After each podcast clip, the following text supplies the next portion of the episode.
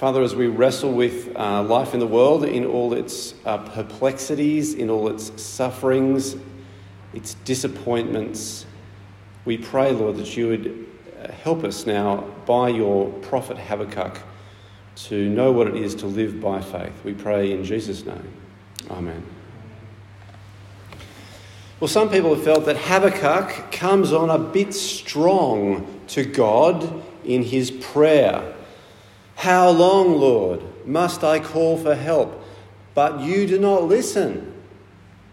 Or cry out to you, violence, but you do not save? Why do you make me look at injustice? Why do you tolerate wrongdoing? Habakkuk's prayer can just as well be read and understood to be an honest, heartfelt lament an expression of confusion. How long, O Lord, must I call for help and you do not answer?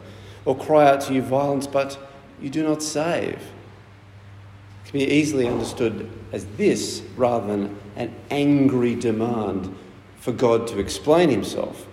But either way, Habakkuk's grief is a common one amongst believers. Why does the just, holy, almighty God tolerate evil in his creation. Habakkuk himself seemed surrounded by, overwhelmed by evil and injustice.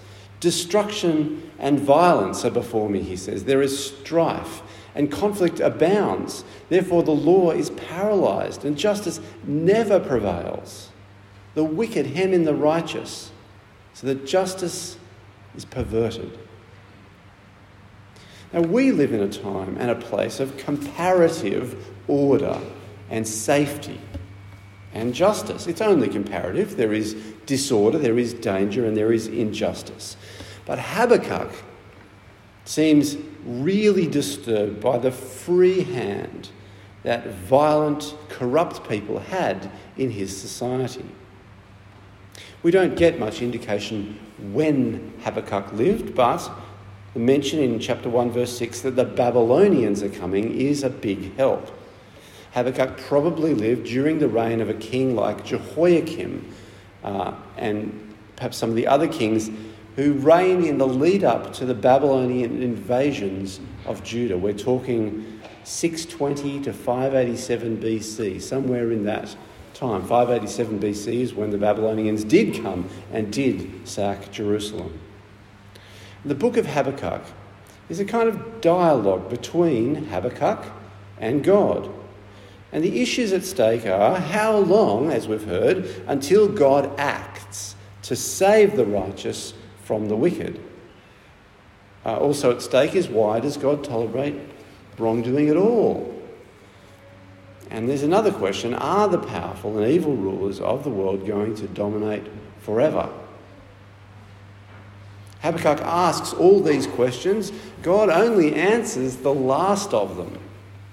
Habakkuk is presented with the challenge of living by faith in a world where things can and sometimes, perhaps frequently, do go from bad to worse, and explanations are not forthcoming.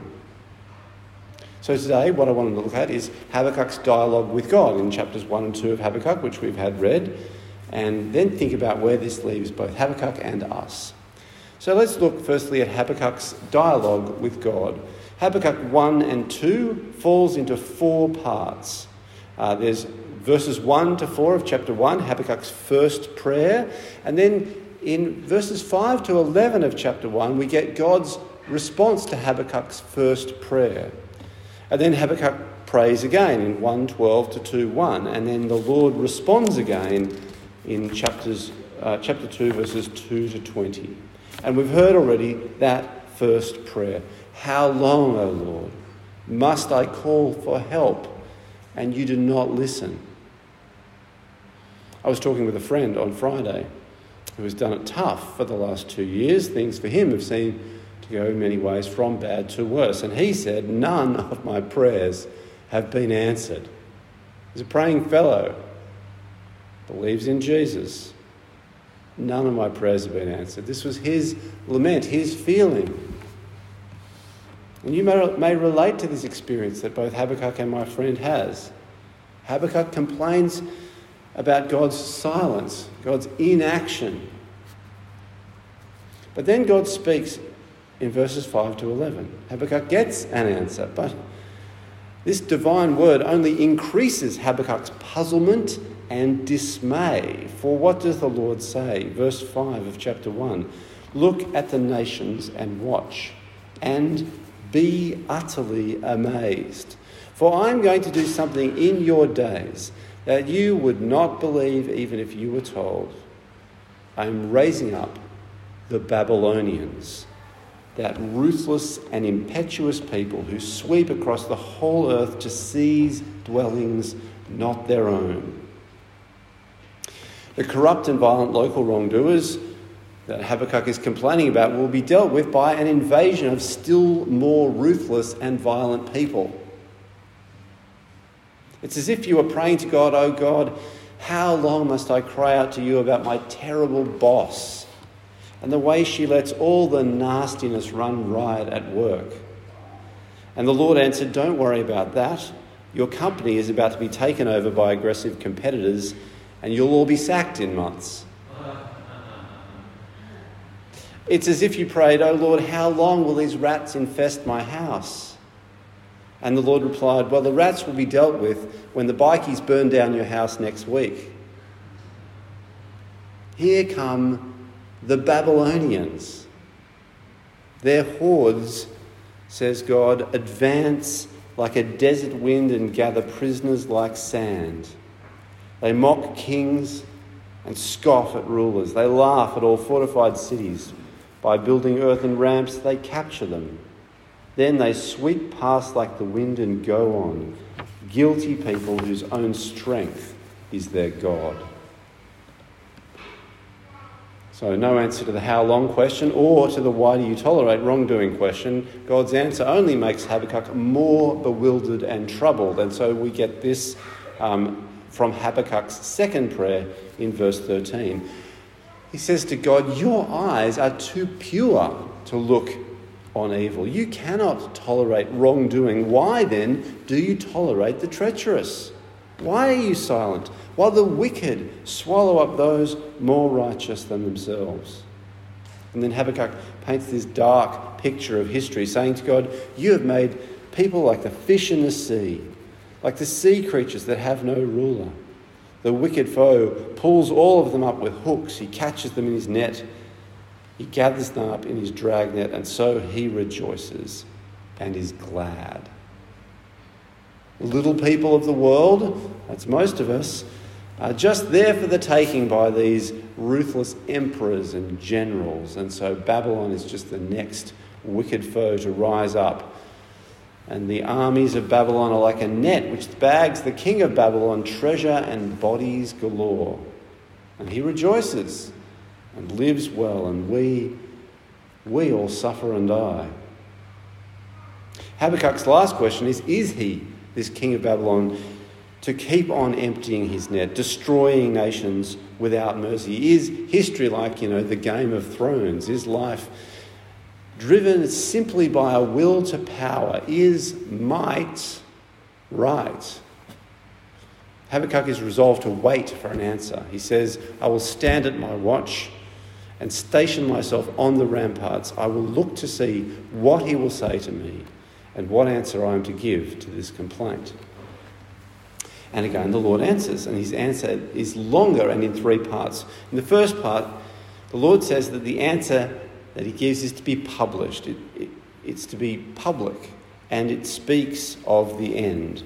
Uh, chapter 2, verse 2 Then the Lord replied, Write down the revelation and make it plain on tablets so that a herald may run with it. For the revelation awaits an appointed time. It speaks of the end and will not prove false. Though it linger, wait for it. It will certainly come and will not delay. So, this answer that God is going to give will not prove true immediately, but its time will come. The second part of God's answer describes the wicked. See, the enemy is puffed up, his desires are not upright. He is arrogant, and never at rest. Because he is as greedy as the grave and like death is never satisfied, he gathers to himself all the nations and takes captive all the peoples. But then the third part of the answer is a set of five woes. Now, I've omitted the fourth woe. So you might think four, five. I thought there was only four. There are four printed. But God promises that these woes will come upon the wicked. That uh, verse 6 will not all of them, that is, all the peoples who have been uh, tormented and taken captive by this king, will not all of them taunt him, this fallen king, with ridicule and scorn, saying, Woe to him who piles up stolen goods, who makes himself wealthy by extortion. Or verse 9, Woe to him who builds his house by unjust gain. Or verse 12, Woe to him who builds a city with bloodshed and establishes a town by injustice. Or verse 19, Woe to him who says to wood, Come to life, or to lifeless stone, Wake up. In these woes, we get the message that it's a big mistake, actually, to treat justice as something optional. To think that morality is a kind of con job for the weak. To think that you can build a lasting, peaceful prosperity by theft, by exploitation, by manipulation. To think that we can call divine powers into our lives to serve our ambitions, which is what the idolater does. says to the block of wood, Wake up and give me your power. Wake up and serve my ambition. But this is not the way things go between God and human beings. We are called by God to wake up and serve His, His purposes. For the truth is that God's world, say, say, says these woes, God's world has justice built into it. The stones of the wall of the wicked person's house built on extortion and theft, the stones of that wall will cry out against the owner of that house. The beams of the woodwork will echo it. There's something in the very nature of things that is bent against the unjust. The truth is that ultimately, verse 14, the earth will be filled with the glory of the Lord as the waters cover the sea. The truth is that, verse 20, the Lord is in his holy temple. Let all the earth be silent before him. So, the answer that Habakkuk does get is that in the end, woe will land on the head of the wicked. However, Habakkuk does not get answers to two other questions he has asked. The how long, O Lord, must I call for help question does not receive an answer. There is no timeline for the destruction of the wicked given. Instead, chapter 2, verse 3, the revelation awaits an appointed but not specified time. The second question, why do you make me look at injustice? Why do you tolerate wrongdoing? Does not get an answer either. God does not explain why injustice has this temporary footing in the world. And so then let's turn our minds to where this leaves Habakkuk and where it leaves us. A neat way to say what it is that we are called then to do, and what Habakkuk is called to do, is to say, the righteous will live by faith. That's uh, chapter 2, verse 4, I think. Life can be bad, and it can go from bad to worse. This is a hard truth. And you can probably think of many examples of where, in your own life or in the life of those you know, life has been bad and has got worse. And this can happen through no fault of your own. It can happen, as it was happening to Habakkuk and his people, through the greed and ruthlessness of faraway people, people who don't even know you. Now, to live by faith is to trust what God has said about this situation that woe will come upon the wicked, and that the Lord is in his holy temple, and that he will fill the earth with the knowledge of his glory in the end. This may not seem obvious, may not seem very likely. You cannot see how this could come about. But to live by faith is to keep a firm hold of these promises. To live by faith is also to be faithful to God and His ways, not to go over to faithlessness. There are the faithless who despair of God. How can we believe? They say, How can we trust when life is as it is? If God exists, He has failed the world. And so I reject Him. It's the kind of faithlessness of despair, despairing of God. There's another kind of faithlessness, the faithlessness of those who despise God. Life is great without God. Look at what you can get if you leave your scruples behind and deploy your strength. Whatever your talents are, put them to work for your own prosperity. Don't worry too much about God or morality, because those things, they're just going to hamper you getting to the great place you could go. Who dares wins. This is also faithlessness. These faithless approaches to God and to life, they can be hard to resist because you can feel let down by God.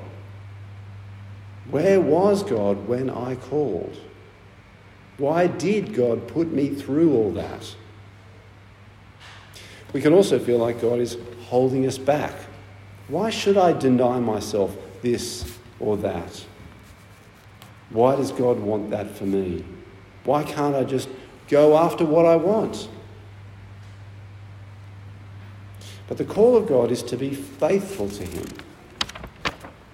As the the new NIV, the translation we have printed, says, The righteous person will live by his faithfulness.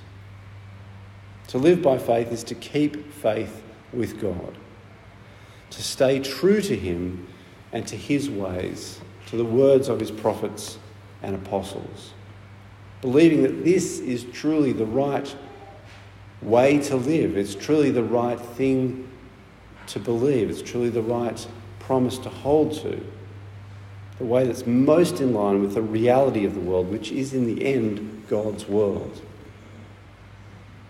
One last observation.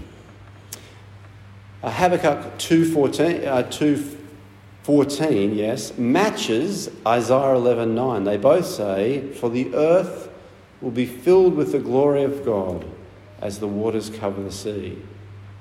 But that quotation, when it appears in Isaiah 11, that's in a famous passage about the Messiah, about the Christ, about Jesus.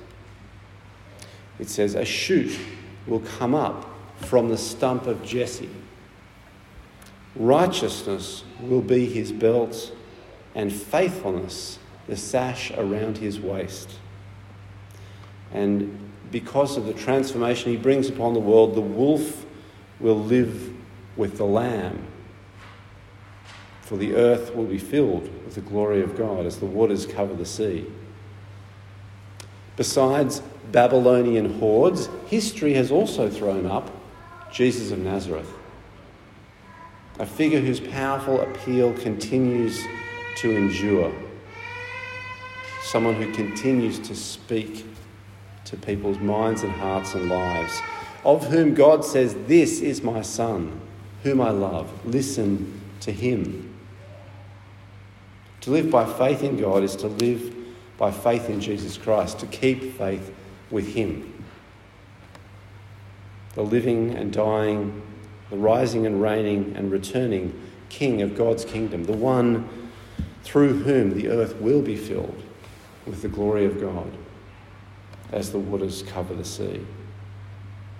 So, shall we pray? God may teach us in all our perplexity to live by faith in His Son. Let's pray.